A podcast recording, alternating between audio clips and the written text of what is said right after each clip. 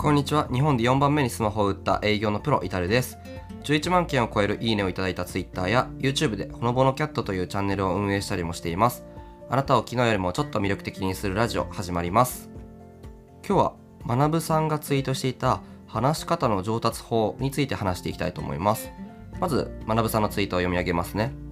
たまに話し方の上達法を聞かれるのですが結論は台本を作り込むことがベストだと思う。僕自身は話すことが超苦手でした。そして練習して YouTube300 本くらいで少し慣れた。今となっては話しつつ脳内に台本が見えてます。話すのが上手い人は脳内に文章が整理されてると思う。こういうツイートですね。このツイートを見て友達関係とか仕事相手にお話しするときによし台本を作り込んで話そうっていうふうに思った方は要注意です。というのも今回学さんがツイートされてる話し方の上達法っていうのはこれは YouTube などの発信活動をしていく上での話し方の上達法なんですね。学さんのような一人で話し複数人に聞いてもらういわゆる演説スタイルの場合はこれは台本が非常に有効なんですね。なので学さんも毎回毎回台本を作って100本200本300本と繰り返していくことによってどんどんどんどん上達していったという仕組みなんですね。対して目の前に相手がいるような営業だったりだとか、まあ、あとは友達付き合いとかそういった場合にはこの話し方の上達法っていうのはむしろ逆効果なんですね。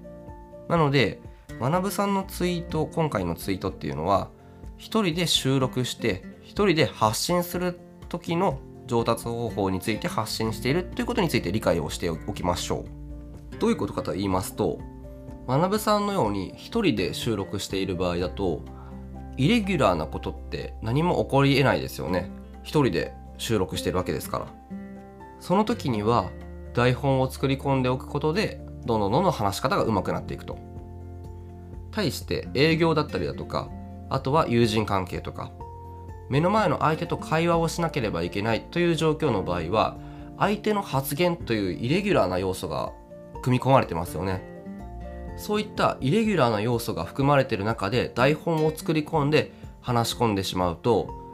これは相手の質問などに対して柔軟に対応ができないっていう弊害が起きてしまうんですよ。なので目の前に相手がいる場合イレギュラーな要素というのが多分に含まれるのでその台本でいうところの台本の中のキーワード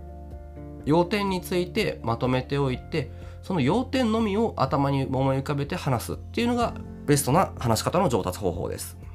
この台本を作り込むことによって起きてくる弊害っていうのが例えば就職活動の面接なんかがそうですよね。就職活動などで面接をする時って結構皆さん面接の練習なんかをするんですね。で面接の練習をするつまり台本を作り込むと面接官に何か質問をされた時にその質問が台本の中にある質問であればもちろんその通りに答えることができるんですけれども想定をしていなかったような質問が来た場合